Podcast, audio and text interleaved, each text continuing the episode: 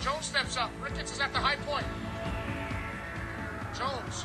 Rolatario has a lane. Nicholas Rolatario, the shot. Scores! Holy jumping! The Italian stallion puts the puck in the back of the net. Mamma mia, Nicholas Rolatario! So the keep it in does. Callum Jones for Potts. At the blue line, kept in by the skate of Thomas Maya. Maya. Down low on the half course, he swings out in the slot for Potts. Kyle Potts has it, hangs on, he shoots, scores! Holy jumping! How do you do? Kyle Potts puts the puck in the back of the net. Blades block that shot, and coming the other way is Alton McDermott. He's in on the breakaway, scores! Holy jumping! His grandfather, Paul Henderson, must be ecstatic about that one because Alton McDermott just scored his first career Buckland Cup final playoff goal has been pulled. The Dukes are in the Oakville zone. Battle, battle. Zone Selvins swung that around. The Blades are trying to tie this puck up. It goes into the corner. The Blades have a chance to get this out. The Lions will tie it up. Oh, Ten seconds. Gilmore has it at the point. It's in. Six. Just wide. Seven seconds. It's back in the corner. Ewing's back in. Three, two, one. The Oakville Blades. Champion! Holy jumping! Blades win! Blades win! Blades win! The Blades are Buckland Cup champions. You're watching and listening to Mamma Mia. This is Fire Talk with Nicholas Fiore. Welcome back, everybody, to episode number 40 of Mamma Mia. This is Fire Talk. I'm Nicholas Fiore, the Oakville Blades play by play broadcaster and host of this sports talk show. And today we have a special guest on the show, folks. It's former Humboldt Broncos assistant captain, author of his new book, Crossroads, Caleb Dahlgren. Caleb, thanks for joining, man. I really do appreciate it. Thanks for having me on here. I really appreciate it. Love the Mama Mia. When I saw the name, I was like, I gotta get on it. Loved absolutely, it. absolutely. I mean, look, you know, got got some merchandise going, right? Mama Mia. This is Fire Talk. Uh, you know, gotta gotta bring gotta bring some of my Italian flair in the hockey world, right? Not always about the soccer. So, but I really Love do that. appreciate you uh you hopping on. I know you're busy. Um, I know everyone wants to talk to you, of course, but I truly do appreciate it. Well, thanks for having me. Really appreciate it. It's nice to see that Sal was on here as well, my teammate and a captain. So yeah, it. love it. Absolutely. Obviously, uh, Sal Felice, if people don't know, uh, York University Lions, captain of York University, obviously couldn't get to have a season last year because of this COVID 19 global pandemic. But uh, we could digress about that uh, for forever, right? But we uh, this COVID thing I think is almost over. Speaking of COVID, how how is it where you are up in up in Saskatchewan? There is is it more controlled because Ontario it's uh, it's going a little wild. Yeah, it is more controlled for sure. I think right at one point we were the worst province in Canada, and uh, then now we're yeah we're, we're doing a lot better. It's way more controlled, and we have I guess one of the most vaccines administered in Canada per province, and so things are starting to open up, and life's looking good here. It's looking real nice. Been able to golf, um, do some other stuff outside, like go to restaurants and all that. So really grateful to be here and have things looking a little bit more closer to normal. Absolutely. You and the family, everyone's been safe during these times? Yes, all been safe. None of us had COVID, thankfully. Uh, I was I stayed home for the longest time. My first outing was literally like last week, and I went out for a supper, and that was it. And it was on a patio, and I was still socially distanced, and the person I was with was COVID free. Uh, we literally checked. We did our own personal test just to make sure. So like I'm taking all the precautions. I don't want to get COVID. I am vaccinated. I have my first vaccine and then I'm getting my next one coming up. But uh, yeah, it's, it's definitely something that you gotta be aware of. And uh, looking forward to having more people vaccinated where it's a little more safer to do things. Absolutely. I mean, my family and I were our first dose of uh, vaccinations. We got it too. It's just, it's one of those things where, I mean, I stayed home as well, just because you don't know, right? Um, yeah. And there's so many other problems and issues going on in the world. You just don't know at the end of the day. Um, but I'm glad to hear that uh, you're you're you and the family, everyone's good and safe. Um, obviously, you know, moving on, we everyone knows, you know, your story and and what what happened over three years ago now, uh, back um, in April. Um, but you know, I don't want to, you know, I want to touch upon it a little bit, but I also want to touch upon the, you know, the the success that you had and all the and all the good times as well. Um, because obviously you've had to tell this story and these stories so many times, right? And I know I don't think you truly care to tell it. I think you actually want to. Obviously, you made a book about it, but like, you know, it's just always the reminiscing, right? Um, but you know, I read the I read the book, and you know, most of it, of course, anyways, because it's it's a lot, and and it's a good, good that you you did it. Obviously, we're gonna touch upon that. But you know, that that day, you're just you know a regular junior hockey player, Caleb, and that I see, and I go on bus trips too with the Oakville Blades, right? Um, uh, we went to the national championship when we went to Cochrane, Ontario, eight and a half hours away, in Brooks, Alberta. Um, obviously, that was a plane, but then a bus from Calgary to Brooks, right? So, you know, everyone in junior hockey really in junior go, goes through these bus trips, and everyone's mostly safe, right? And it is what it is, and it was just a regular day. Um, but how does that? How did that day really affect your life um, for the good or for the bad? Of course, at the beginning, but maybe some some solace now, of course. For me, that day was just normal day too, and I think that you go on hundreds of bus trips in your career. Played, I think in my junior, I had like 178 games or something like that. So you gotta think half of those are bus trips. So pushing almost 100 bus trips in my three years of junior hockey. Yeah. And so you gotta think like that's just a routine thing and nothing would ever happen. And never normally nothing does happen. And it's your best time, best bonds, and you create so many friendships from the bus and you have so many memories from the bus. And I remember even like looking back at it and all the memories I created, and some of like my best friends were formed from the bus. In my first year in Notre Dame, we had a crew that would play cards, and we play cards every road trip, and we became all best buds because we all just played cards together every road trip. And so, like you look back and reflect on those things, and that's where some of the best memories are created.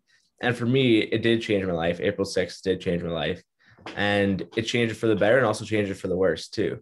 I think it depends how you want to look at it, but also there were some negative things to it. And I lost 16 people I consider to be family. And 13 of us are injured mentally, physically, and emotionally from that day. So in itself, there were some tough parts, but there's also some beautiful parts where we saw the world come together and support um, one thing and how much of an impact that can have on the people involved. I know myself had huge impact, but also just how we can create our own community within Canada. We've also seen tons of different movements come out of it. Guys um, just keep on persevering and keep on inspiring from those days. Um, and so it's definitely molded me into the person I am. And to this point today, even writing the book was nice for me to heal in a sense where I feel now fully healed from that aspect of my life. Obviously, I still have scars and they'll remain forever, but I do feel healed in a sense where I am comfortable talking about it. I am okay with being open and vulnerable with the situation, what I went through. Um, so for me, it has been a healing process and it has been cathartic. And I have been able to persevere and find the positives in the situation. And at the end of the day, I'm just grateful to know those 16 because there's 8 billion people on this world. And so for the fact that a relationship with those 16 who aren't here is pretty special in my eyes you know what, Caleb? I mean, I, I couldn't agree with you more. Uh, when when you know the Oakville Blades, myself, we went all the way to the Nationals in 2019. Yeah, you can say every team and every sport that you're on, it's a family, right? You're of a bond and it's close. But when you when you go when you're with a team so much and, and you do so many things and you go so many places, you really do become a family because you almost see your hockey family more than your actual family because you're always at the rink or you're maybe maybe you're away and you're billeting, right? And you're living with a billet family and you don't even see your family if you know you're out of town and stuff. Um, so I, you know, it, that's what people sometimes, you know, some of my viewers, you know, they understand some aspect, but they don't understand how truly, well, how can you actually be a family? Well, when you see each other almost every day, yeah there it, it, it, it does become a family more than friendship and that's where you know i had to you know elaborate and explain because you, you, are right. You are right. And it's because you're also working towards the same goal. And every part of that ship is moving towards that same goal. Yeah. whether that's you doing the broadcasting from the stands to get the fans excited and to get other people excited to root on the players who are playing the game it's just like every little piece has this puzzle. And that's ultimate goal is a championship. And like you said, you guys won it all and went to nationals. And so every little piece played a pivotal role in that family and culture. So exactly, and that's and that's you know one of the most important things um, in junior hockey, of course. For for that whole the whole you know the that whole day, of course, what happened, and then the aftermath. Um, I think you spoke about it in an interview or even in the, in the book a little bit. The you didn't really remember too much. Um, you didn't you didn't really come to. Obviously, you're in the hospital, of course. Um, you had some you know brain trauma that that occurred from that accident. Um, even to this day, do you remember anything you know that happened with that actual accident, or is it just like you know I want to move on from it, or you're like okay maybe actually you know some things were coming slowly back to you as the years moved on? I still don't remember anything right after impact. I remember everything leading right up to impact, and then right as like I put my head down I closed my eyes because I was visualizing I was listening to music and I was visualizing what I was going to do on the ice. So I usually like to do that half an hour out before we get there to get in the zone. And then I literally woke up in the hospital four and a half days later. And I didn't realize it was four and a half days later. I thought it was like that night. And I was, I asked my parents, uh, how'd our game go? Kind of thing. And they said, well, there was no game. So I, I literally thought we played a game. I thought I got injured. I I got checked from behind. Um, just expected that I just wasn't in the lineup because I got injured. And so found out about the crash. And that would have been four and a half days later. And in the time though, in those days, I was, I guess, according to my first responder, helping on scene, but I don't remember that at all. Um, I was conversing with people, I was talking, and all of that, and I still don't recall. I met the prime minister, don't remember meeting him at all. Wow. Um, so I do. Like, I was talking to these people, and I had I had a conversation, but I don't remember it whatsoever. And this called post traumatic amnesia, and it's a medical terminology where you're not really you don't remember it, and it's considered like I've never been blacked out per se when people are like drunk blackout, but people kind of equate the same together and say that's kind of feeling where you are blackout. You're responsive, you're talking that, but you just don't remember it. That's exactly what it was for me. Absolutely, and obviously a tough situation that uh, no one can relate to unless you uh you've been you've been in it. How are you now, Caleb, health wise? Uh, you know, your brain and every and everything else. I'm doing really well. I have healed from all my injuries. So I, I'll go through the injuries I had. Had a fractured skull, a puncture wound on this side of my head. I had a scalp degloving, so this whole side of my head was shaved mm-hmm. completely. Mm-hmm. As you can see here, it still has like a bald spot. Uh, it's going to be there for a while and probably going to get worse too. It's okay. It's okay. and then um, after that, I had a severe traumatic brain injury. I had a broken neck, broken back, blood clot in my left arm and my right eardrum. I had nerve damage in my neck, blood, uh, I guess ligament damage as well, and muscle damage in my neck and my back. So uh, it's been quite the process with that. And then brain, everything else is healed except my brain. So today, um, brain injury is doing quite well. It's I'm I'm really grateful, honestly. I have no side effects. Um, only one was like my slowed ability of reading. My reading slowed down quite a bit, but I have an e-reader that helps with that. I have accommodations in place that helps with that at school. So I'm really grateful to still be able to pursue my life. Based on my injury, I should be in a vegetative state and not able to remember my name or how to write or walk or talk. So my brain injury is like shown in this one way through the imaging of an MRI. And then the other way is I'm actually not like that at all. And so I actually thought those two, like I thought it was actually the wrong scan for the longest time. Wow. For the first year, I thought it was the wrong scan. I knew like I had a phase of me. I was in like different personality. My personality changed um, after the crash due to my brain injury. I knew I didn't remember those four and a half days. but I still thought there was something more. I thought like it was still a wrong image because on these tests I was like breaking records and all that. And so I was like, okay, well, maybe that wrong image. Maybe like it's okay if they do it. It doesn't matter to me. But I just think that there's got to be something more to this puzzle. And then we did another image in February of 2019, almost a year after, and it's the exact same image as April 9th, 2018.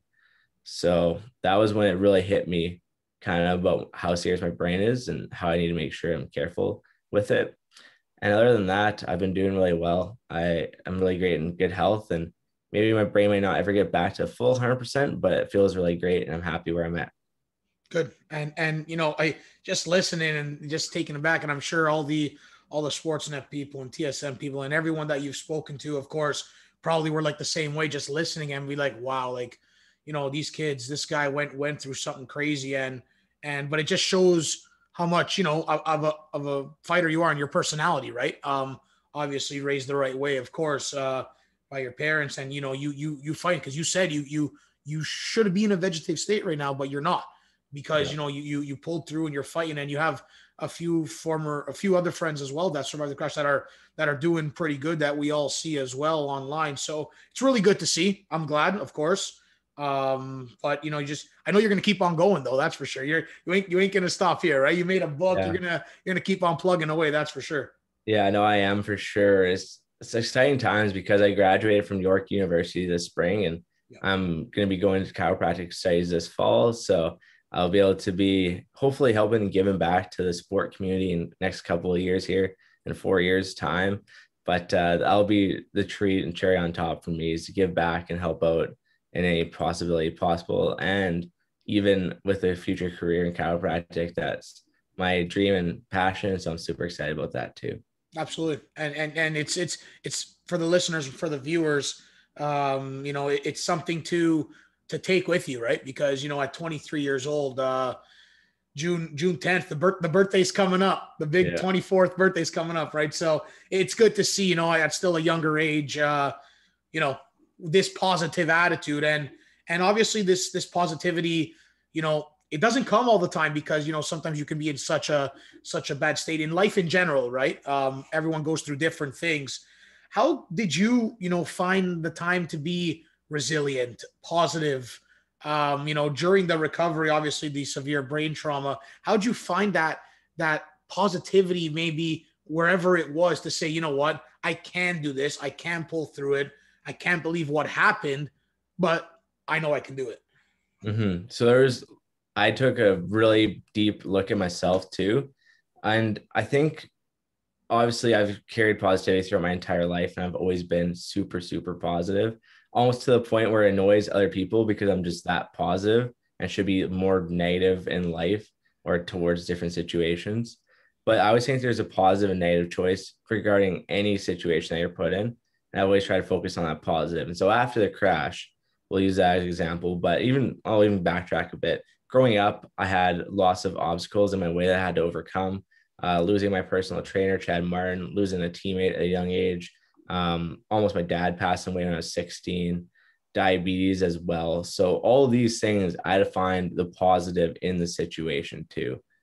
And so then when the crash happened, I looked back and reflected on my past and things I've done. But then I also thought if I was the one who wasn't here and I didn't make it through the crash, how would I want the others to live their life? And for me personally, I want the others, the survivors, to be positive, to be happy, to make the most of their life, to remember me, of course, but to do it in my honor, to enjoy everything that life has offer, make memories, follow their passions and dreams. And so when I thought about that in the hospital room, I thought, well, then I need to live big for those who aren't here. And I need to live big for myself, but also for those who aren't here and use that as motivation to push harder in aspects of life where maybe I wasn't pushing as hard or to really be in a good headspace and mindset moving forward and trying to turn this negative into something positive. Absolutely. I couldn't couldn't agree with you more. Well said, of course. Um, you know, obviously it's it's been over three three years now, um, couple months over three years. Um, have you have you did you find closure? Have you have you gotten it? Um, have you almost it looks like you have really have moved on from it because you said you know you're you're good to talk about it. You're good to open up about it. You know you wrote a book about it. Um where are you in that sense right now? Yeah i'm i'm like healed i think mentally and emotionally as well. And i think for me personally this book was a great thing for me to set down my bronco identity inside of me and say okay this is it if you have any questions read the book they should be answered. More majority of them should be answered in the book. There's obviously be more questions outside of it, but all the I would get like DMs daily on certain questions and things like that. And so this was kind of nice in the aspect where I could just like put it out there on a plate. It has my thoughts of the 16. I wanted to honor them in some way and remember them. And now that it's on paper, that's gonna be there forever. So if I do pass away tomorrow, my book will still be there forever. And my thoughts of those people and people that matter in my life will be there. And so I think moving forward is definitely for me. I uh, I'm starting a new chapter in my life. I'm not playing hockey anymore. So that's going to be tough in itself. I was with York University for three years. Even though I never played a game, I was still a part of the team, still did things with the team. Um, so that'll be weird not having my hockey identity, but I'm also looking forward to it too. I think it'll be a good kind of way to move forward as well.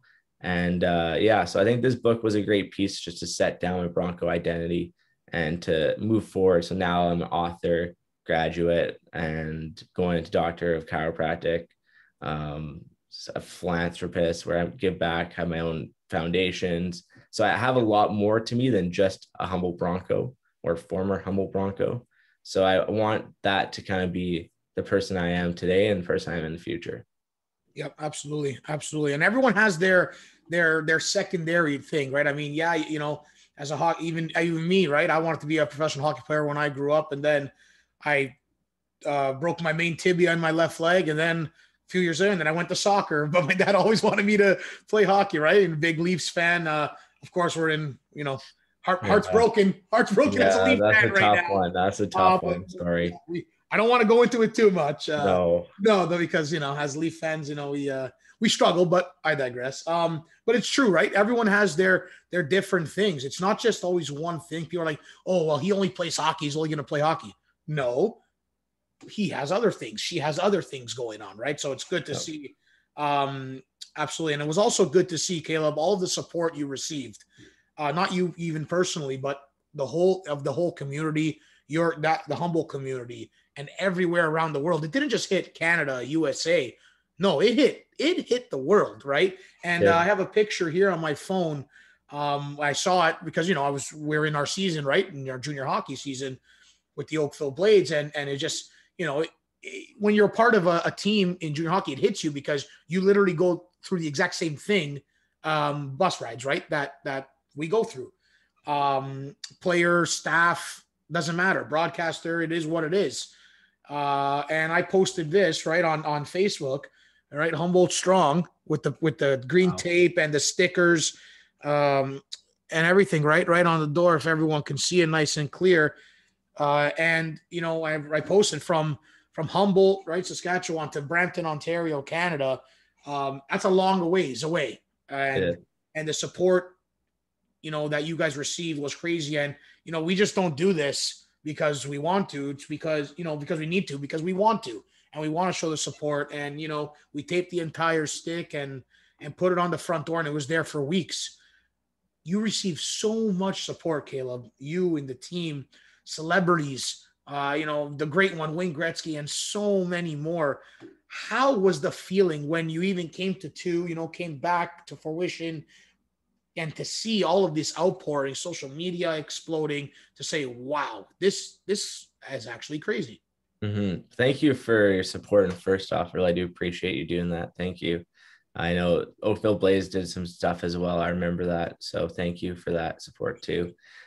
For me personally, I couldn't even really fathom it. And I still am a little bit speechless today, even talking about it, because there's no really words to describe the impact it had on me as a person, but even as our community within the Broncos organization.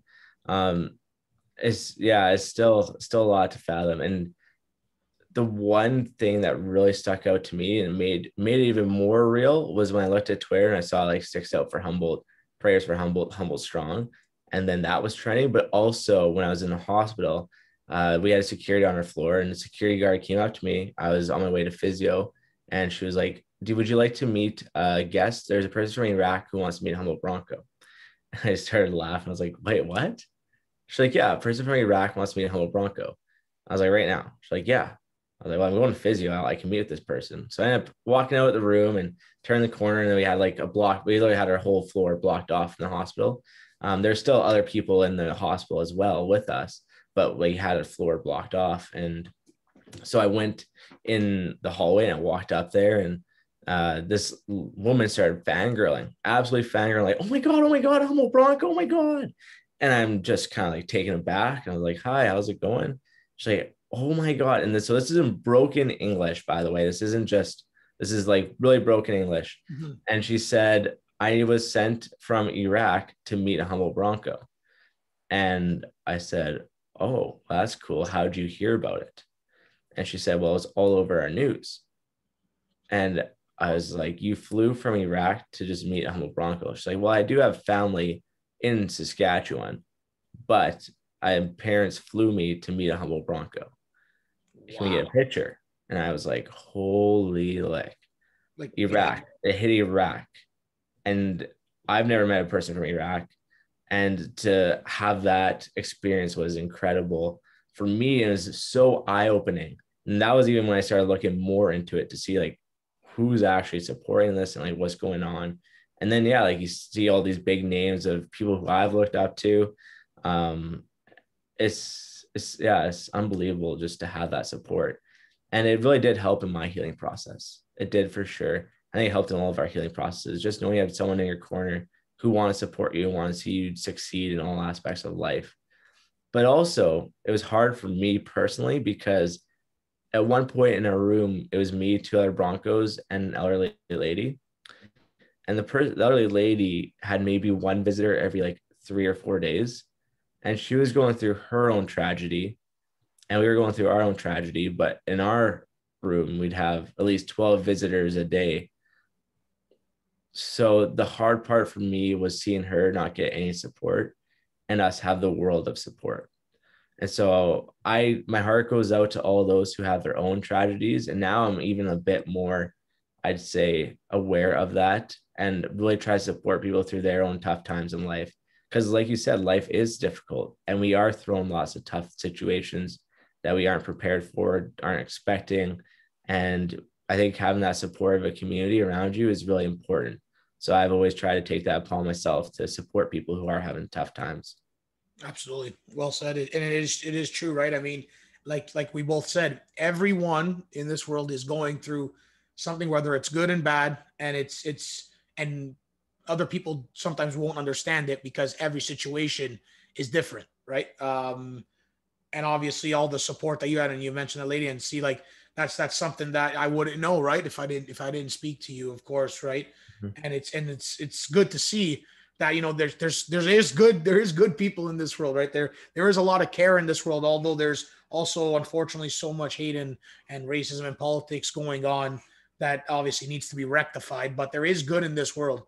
Um and obviously you know you said that too and you put a lot of that good in this world in this book.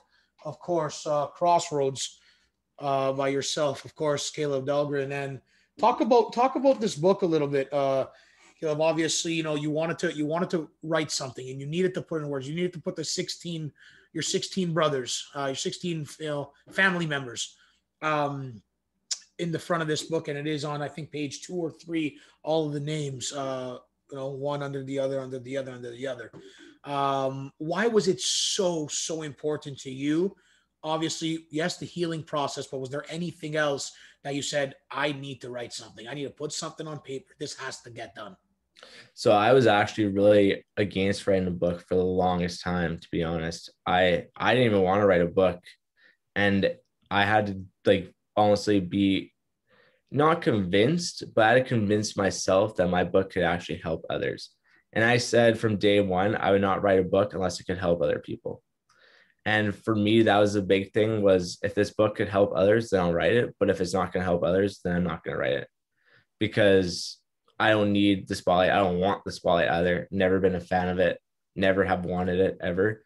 But i know that that comes with doing things like this. I know it's part of the process. And i thought the pros of helping others would outweigh the con of dealing with the spotlight aspect.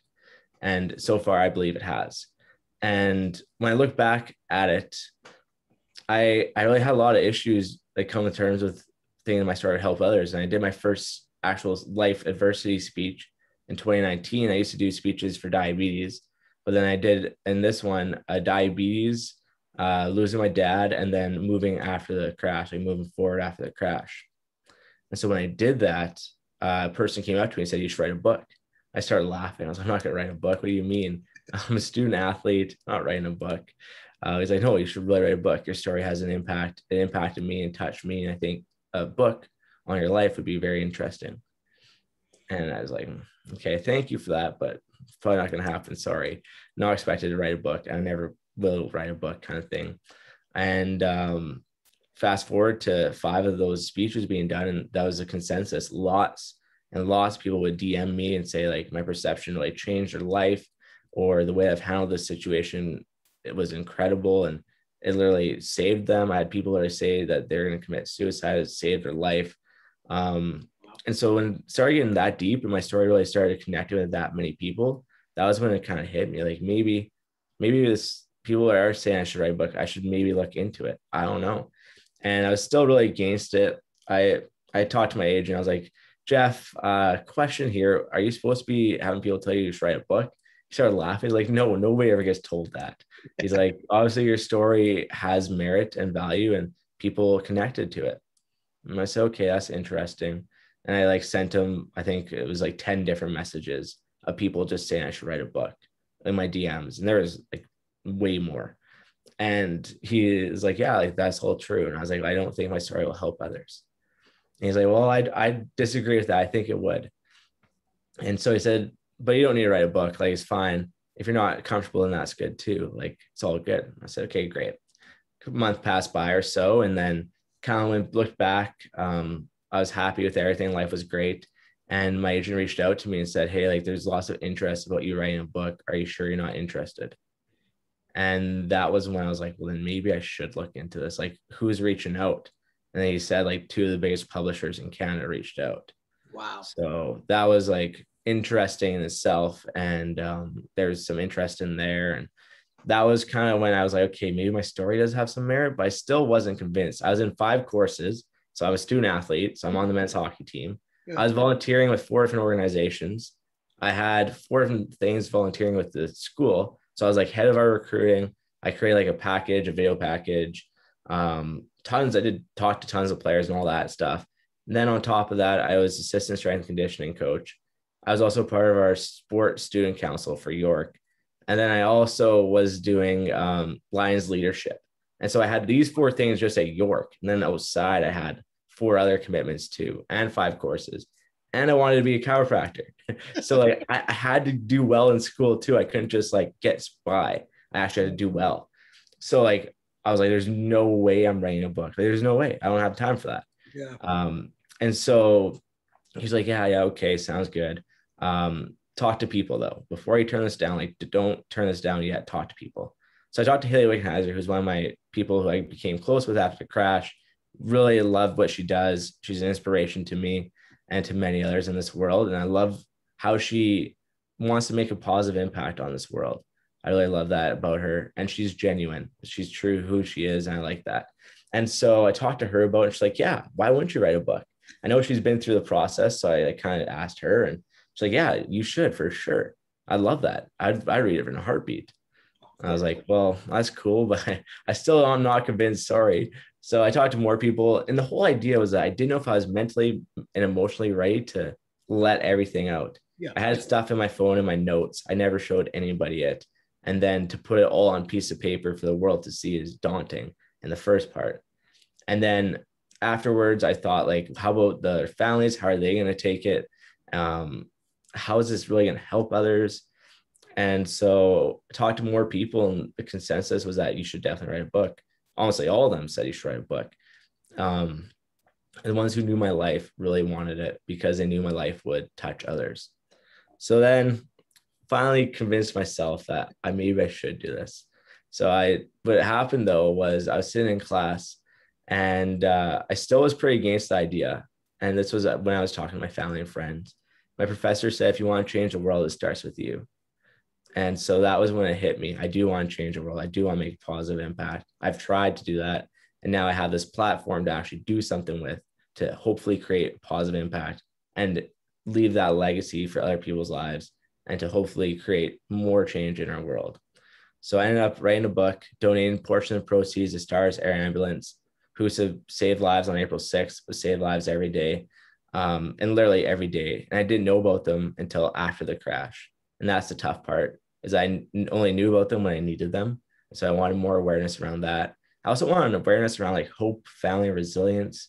Um, I also wanted awareness around community work, diabetes, like diabetes in itself. Um, and just talking about like Dahlgren's diabetes and how people can create their own programs too. It's not that hard. Um, and also spreading awareness around mental health, disabilities, um, diseases, brain injuries, physical health, emotional health, teamwork. There's so many different attributes that this book touches on. I wanted to connect with everybody. And so hopefully it helps people get through crossroads in their life. And uh, that was a intent and it has been great so far. It's connected with so many people and it's like receiving messages that really mean the world to me. It's not the accolades or the awards or the whatever bestsellers list. I don't even look at it to be honest. I have no clue where I am. But uh, what I do know is how it impacts people and the messages I get from those people. Yeah, and and it's and it's true. Like I mean, personally, for me and and my family, like we we we haven't really gone through any like you know like you said diseases or mental health and all stuff, but we know that so many people have, and so many people go through really drastic, crazy, life changing tragedies and so much. And this this is the book that you know. Of course, there there could be a few more out there, but this helps you because you know maybe someone can relate to your story. And you just don't touch upon you know the the, the bus crash and the accident of course but you know your life before that um you know leading up to it what you've gone through as well. I mean and that's what people maybe relate to almost even more because not everyone unfortunately you know has been through maybe what you've been through right? And and you know we don't want that obviously to happen ever again um no. hayley wickenheiser you're right in the back of the book this book is going to engage you uh enrapture you, inspire you, and motivate you. I mean, you know, and you say now you're, you know, you're pretty close with Hayley Wickenheiser, uh, a legend, a legend in the in the women's game for Canada. Just got a promotion for the Toronto Maple Leafs, right? In yeah. the as a senior, uh, I think senior player development, right? In in the in that aspect there, um, for the Toronto Maple Leafs, and that's men's hockey, right? So she's doing she's doing well for herself too, and it's really it's really good to see. Um, it's a great book. I know I know you don't love the spotlight. I know you don't you don't look at the list, but um, I know I got my copy on Amazon. So any anyone who does want to get it, um, it's uh, you know all the back right and the front. It's a it's a great book. Um, I know you have a website yourself to uh, yeah. check to check it out. So people get get get on it. I know you don't you don't care about you know the the list or the money and all that stuff. It's just how, how you can impact, how you can help. Um, exactly. and I and, and I think you have and I think you continue continue to do so because unfortunate, you know, maybe you didn't want to be known for, you know, the story that you are, but uh, that you've been through, but it is, and you know, like you said, you've moved on from it, and you're also helping other people now, which to me, man, like that's that's probably the most you know important thing and the most satisfying thing that now you're helping other people go through certain things, isn't it? Oh, for sure. And that's how I have been my entire life too. I've wanted to help people through their tough times. And I feel like this book offers that on a grand scale and can touch a lot of people's lives. Absolutely.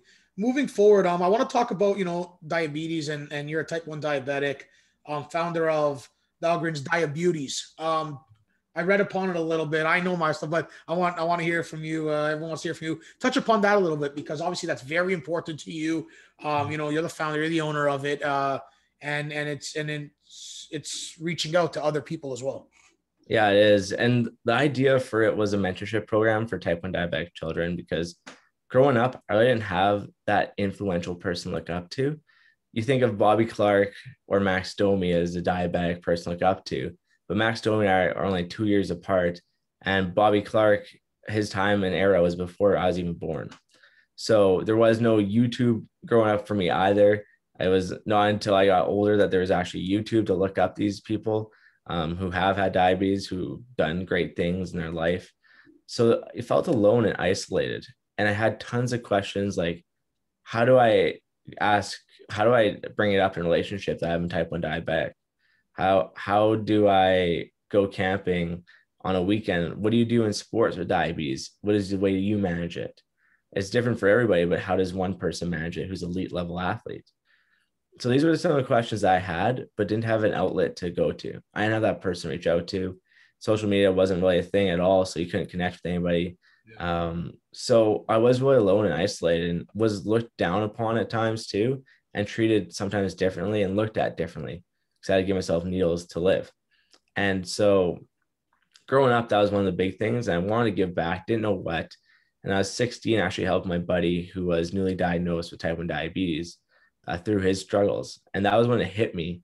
I could actually help children who were newly diagnosed and who are diabetic and going through their struggles like I would have wanted. And so then I told my parents about this program. I had my idea, uh, and they started laughing. They're like, "Not now! Like you're 16 and you got to finish at least high school and make sure you do well in high school because those matter marks matter for university. So this is a huge undertaking, and like you shouldn't be doing this right now." So I listened to their advice and waited. And 18 year old seasons in Notre Dame, joined on JDRF as a national, as a Saskatchewan provincial ambassador. Um, and that felt really good to be a part of the diabetic community, but there's still more inside I wanted to give. And so 19 year old season, I was in Notre Dame, still part of the diabetic community, still giving back, but I knew I had this dream program. And so then ended up asking for a trade and went to Humboldt. And uh, that was the best thing because I wanted this platform and to use sport that I was in and the level I was at as a platform to create awareness around a topic that I believed there wasn't much awareness around. So I created Dahlgren's Diabetes and mentorship program for type 1 diabetic children. So what they do is come out to the uh, game, them and their family get complimentary tickets. First, they go to Johnny's Bistro, get a pregame meal there, and then come out to the game, get to wear the diabetes jersey for ceremonial face-off. Um, then watch the game, and afterwards, I meet with them upstairs, talk about my diabetes journey, uh, some tips and tricks, and then I go to their school, do a school presentation because I wanted the awareness to be created as well at their school, and also for them to feel comfortable in their school because I didn't really feel that comfortable, and I wanted the students to actually like understand a bit better what they're going through. I know they're still a normal human being. Yeah. And then at the end of it, I'd put them in a Facebook group chat so they had their own team and own family that they could relate with. So I think looking back at it, that was exactly what I would have wanted. And now I have 16 diabetes. I continued it, um, started in Humboldt, started the season in 2017, and I'm still continuing it now. I have 16. I continued it throughout my York days. And uh, I think for me, I want to keep it small just so that I have personal connection with these people. I think if you expand it too much, you lose that personal connection and you can't keep in touch and becomes more of just everybody's a number instead of like actually having that impact. And so I wanted to create a ripple effect where the 16 diabetes have their own diabetes or have whatever program that they create for other children with type 1 diabetes or anything. So, for example, one of my diabetes is writing a children's book right now, and she's 12 or she's 10 or 11, like 10. Another one is does a care package for other newly diabetics. So when a diabetic, before these people weren't doing anything either. So like the transformation I've seen in them is incredible. And so the one really creates a care package for a diabetic, newly diagnosed, goes to the hospital, hand delivers it to them, introduces herself, and then they build a bond and say, this is like, you can still live life. Another one to create a camp. That one has their own foundation now. Others are with JDRF as national ambassadors too, youth ambassadors. Um, it's just it's overwhelming just to see how much they've grown as individuals and how good that makes me feel too, because it fuels my soul giving back. And I think they impact me way more than I'd ever impact them. They've really changed me as a person too. So it goes both ways.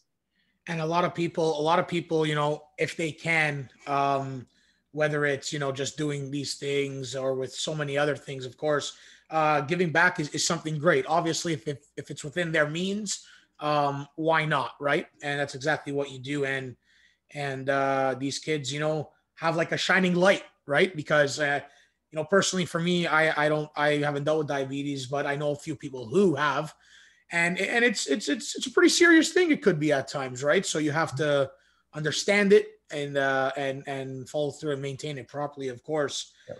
um, we we touched upon a lot. We're almost almost uh, done here. I know you you are willing uh, willing to talk about all this stuff, and I appreciate it. But we're gonna get into some hockey now, Caleb. I know you want to. I know we, we all want to talk hockey, right? I mean, yeah. Uh, the the chat, you know, at the beginning, fantastic. I mean, just just to hear the stories, right, is all is always great. Um, but you you started with Notre Dame in junior, uh, Saskatchewan Junior Hockey League, uh, the Notre Dame Hounds. Played 58 games there, recorded some points, 16 points in the 15 16 season. And then you're the captain of Notre Dame, uh, 16 17 season, 2017 2018. Then obviously you asked for the trade, moved to Humboldt, uh, Humboldt Broncos assistant captain. That's when you record 32 points in 48 games, breakout. And then obviously with U Sports, with York University, uh, here where I am in Ontario, obviously you couldn't play, of course, but you were a part of the team. How, how was your whole hockey journey overall? I mean, obviously you really, really love the game. Obviously now announced retirement. Um, uh, you don't see many junior players doing that, but you have to, right? Probably just for just for your health, and you have so much other things going on. So, to me, in my opinion, it's probably a blessing in disguise, really. Um, but that's just my opinion, of course, uh, because you got so much other things going on. But you know, talk about your time with Notre Dame and Humboldt. Uh, you know, before before all all this happened, and how much you just really looked forward to playing junior hockey. Yeah, for me growing up, one of the big things was I wanted to go a maybe unorthodox route I wanted to go to university, I wanted to get a degree, and I wanted to go play professionally overseas in Europe. That was like the pinnacle for me. It wasn't the NHL. Um, it was when I was a kid, like a really young kid, it was always the NHL, NHL. But I went to Europe when I was 11 and 12. And that was when it really hit me just how much different their lifestyle is over there. And they their hockey is different.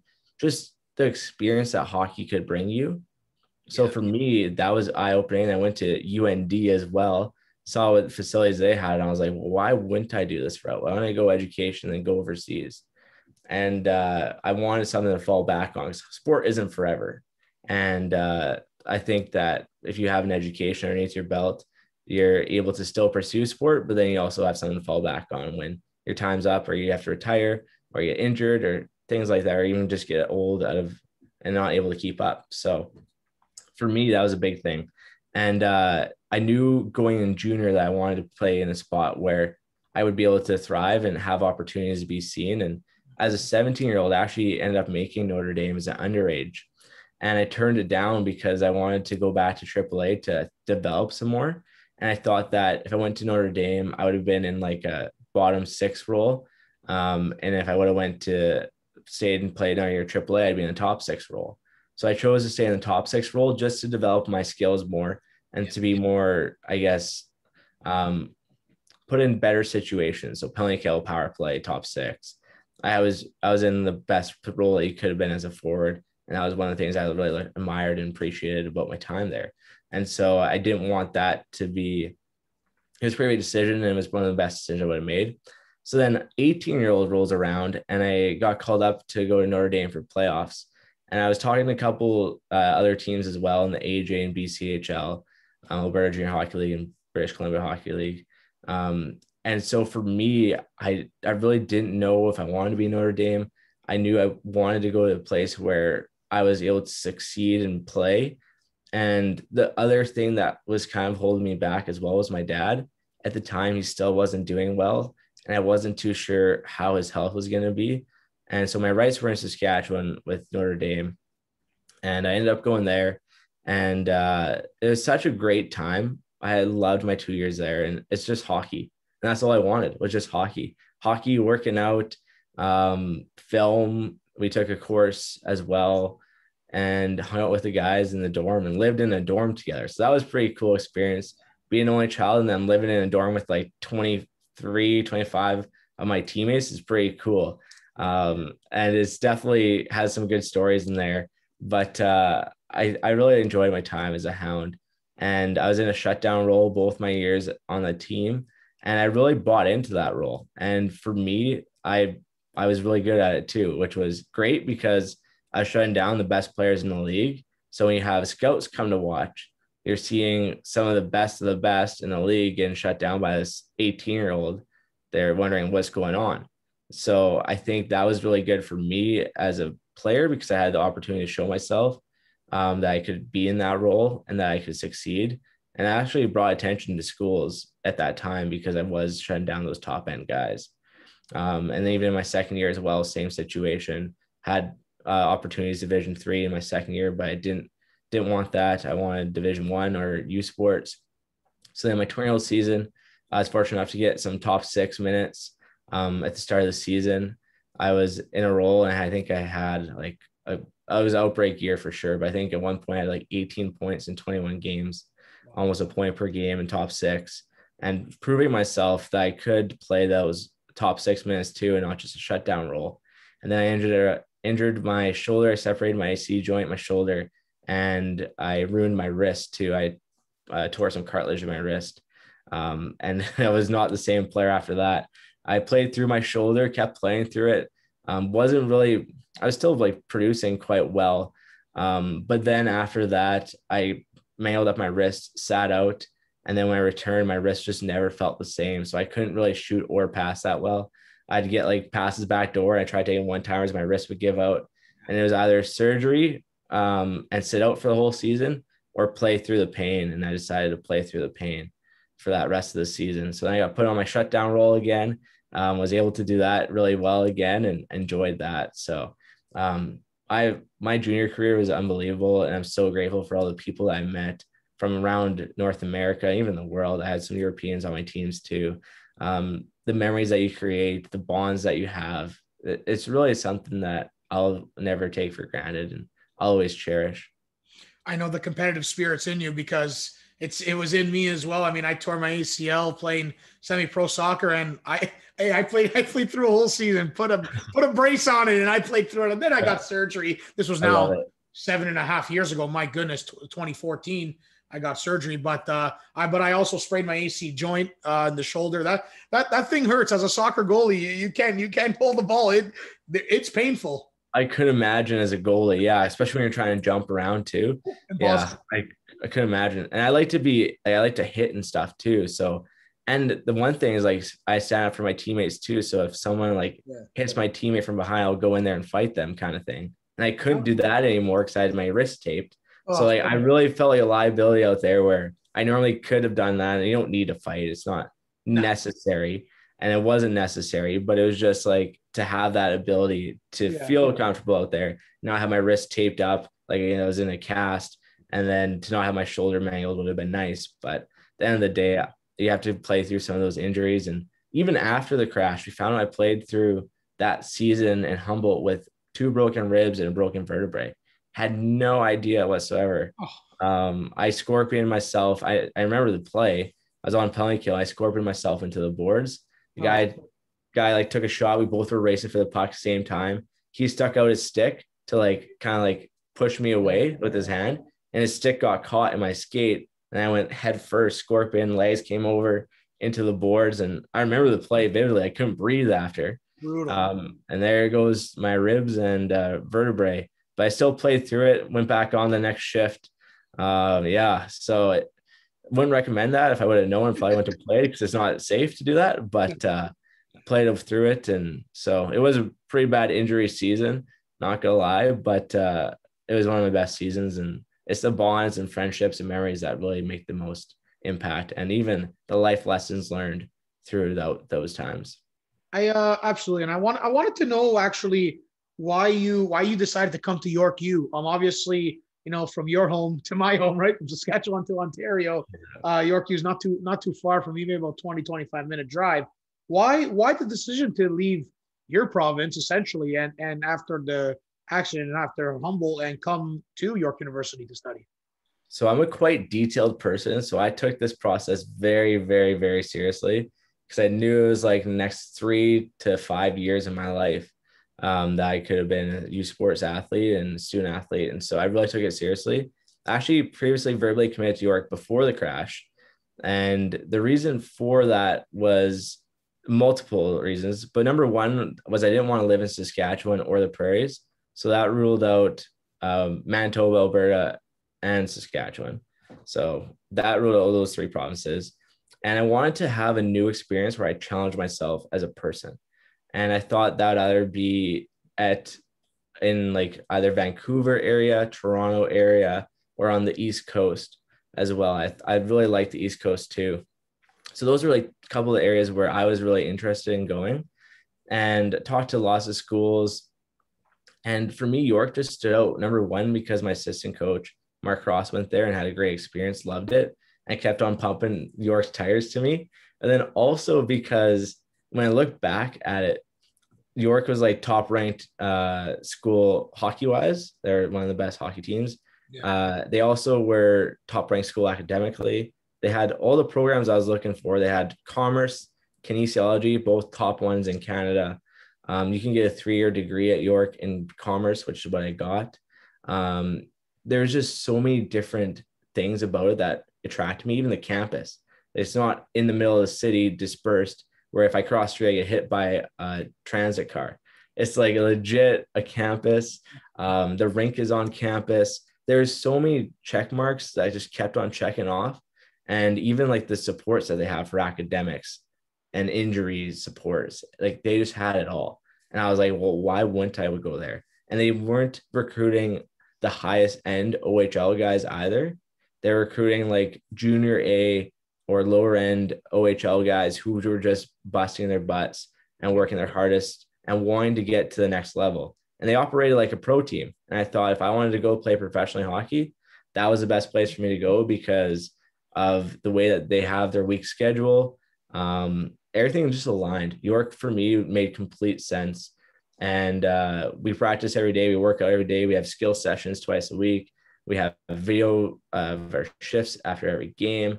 Like we have it all, and we have all the supports. We have nutrition. Like literally, you name it, we got it. And that was one of the big things for me was being in Toronto, but not downtown, but still in a community. Um, yeah, it was for me, it was the best opportunity and um, it was the best place for me to grow. I, I wouldn't have chosen anything different.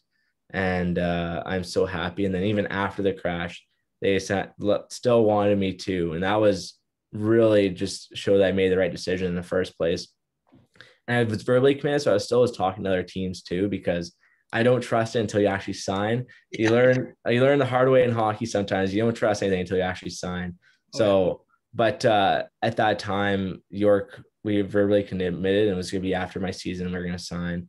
Uh, they wanted just to wait until my season was over. And I did too, to not have any conflict on our team or to have anything like that or get my team mojo off. So, um, looking back at it, I wouldn't have changed it at all. And it was the best spot for me to grow mentally, physically, and emotionally as a person. And uh, really grateful for the opportunity. Absolutely. Listen, Caleb, uh, you, you know, you, have told your story on so many maybe newspapers and, and, and online, online uh, stuff, uh, social media, you know, like a TSN as well and Sportsnet. And, and you've got interviewed so many times from so many people. I do appreciate you coming on. What's like the final, you know, final, final, you know, wording you can, you can give to just people who are struggling and with any aspect in life, because you, you, let's be honest, right? I mean, I think it's safe to say, since you've been so open with me and with you know the situation generally, I mean, you've been through the ringer, right? Let's be honest. Yeah, uh, you have, um, but you persevered. Uh, you're positive. You're resilient, and and you and you came out stronger. Um, and I'm not just saying that to say that because it is true. Uh, you did. Um, what what can you say just to everyone, uh, even to me, to just you know just keep on plugging away type of thing? Yeah, for sure. There's three things. I think positive over negative and choosing that. I even on my hockey stick, I don't know if you, you can't see it, it's on the back. I said I saw my knob. I do a positive over a. And it's just a simple reminder just to always find that positive and pick that over the negative. And the aspects of all th- applies to all aspects of life. Sorry for my English there, but uh, the whole idea about it is like we have we're faced with circumstances and situations and we have two options. We got to choose the negative one or the positive one. And I've always tried to choose a positive one. And then, secondly, just to focus on the things that you can control. At this time, even in the pandemic, we can't control the pandemic. You can't control other people and what they're doing. All you can control is yourself. You can have an influence or try to make a positive impact by saying, hey, we should be doing this or rallying people together. But at the end of the day, you can really only control yourself. And so I, I focus on my work ethic, my actions, my beliefs, my values, um, my perception, how I want to be as a person, my friends, family, relationships. And then lastly, uh, to enjoy the grind of life. I think even right now we are all in a grind. The Leafs are in a grind.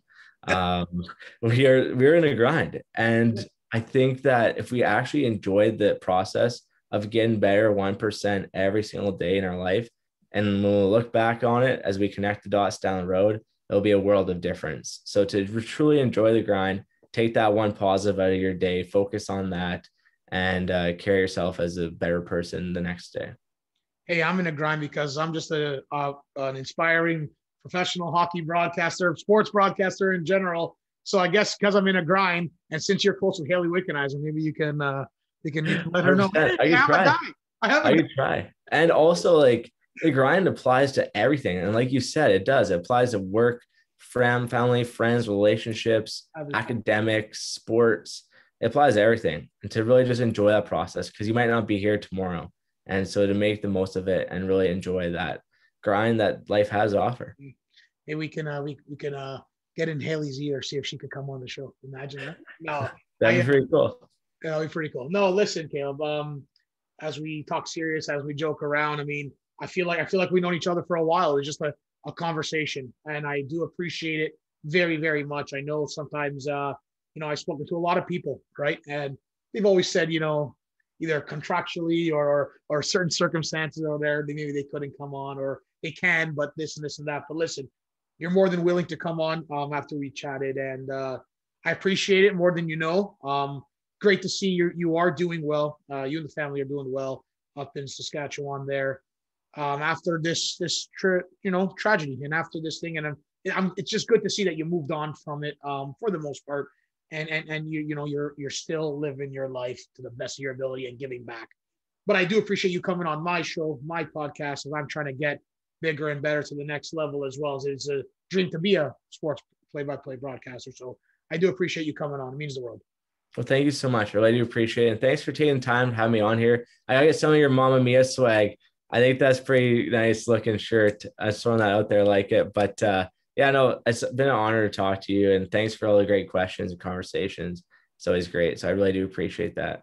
Absolutely. As as Kaleb mentioned, Mamma Mia, this is Fire Talk merchandise is released. We've had a lot of people actually even surprised me, which I really, really do appreciate. Um, no profit be made, just getting the name out, getting my my my show out, getting the word out because that, that's what it's all about, right? You know, t-shirts, hats, long sleeves, hoodies, and hopefully doing some stuff for the summer, some stuff for the upcoming winter. Um, you can follow on uh, Twitter, Instagram, Facebook, TikTok, uh, YouTube, Apple Podcast, Spotify. Uh, there's so much uh, with this show. It's getting bigger and better. Um, and Kaleb, you just made it 10 times better. So I appreciate, I really do appreciate you coming on. Um, listen, everyone, episode number 40. I cannot believe it the first episode of June 2021 with Kaleb Dahlgren, author of Crossroads, his new book that's been out for a good period of time now. Former Humboldt Broncos assistant captain, obviously one of 13 survivors of the tragedy three years ago. I appreciate you coming on, Kaleb. Everyone, stay safe out there and mamma mia.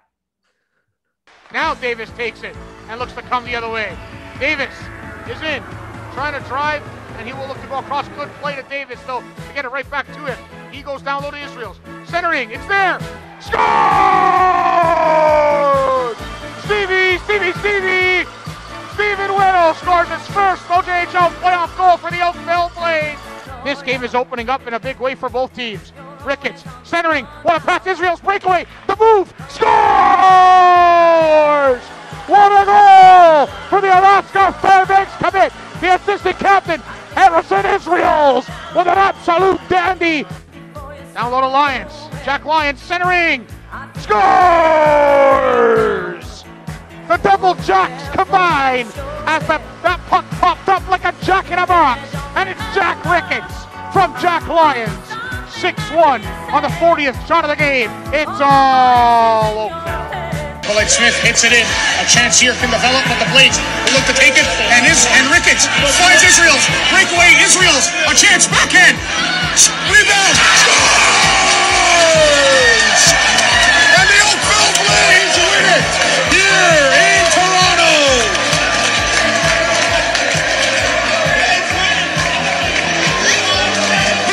Win, Blades win, Blades win. That was Mamma Mia. This is Fire Talk with Nicholas Fiore. Thank you for watching and listening, and stay tuned for the next episode.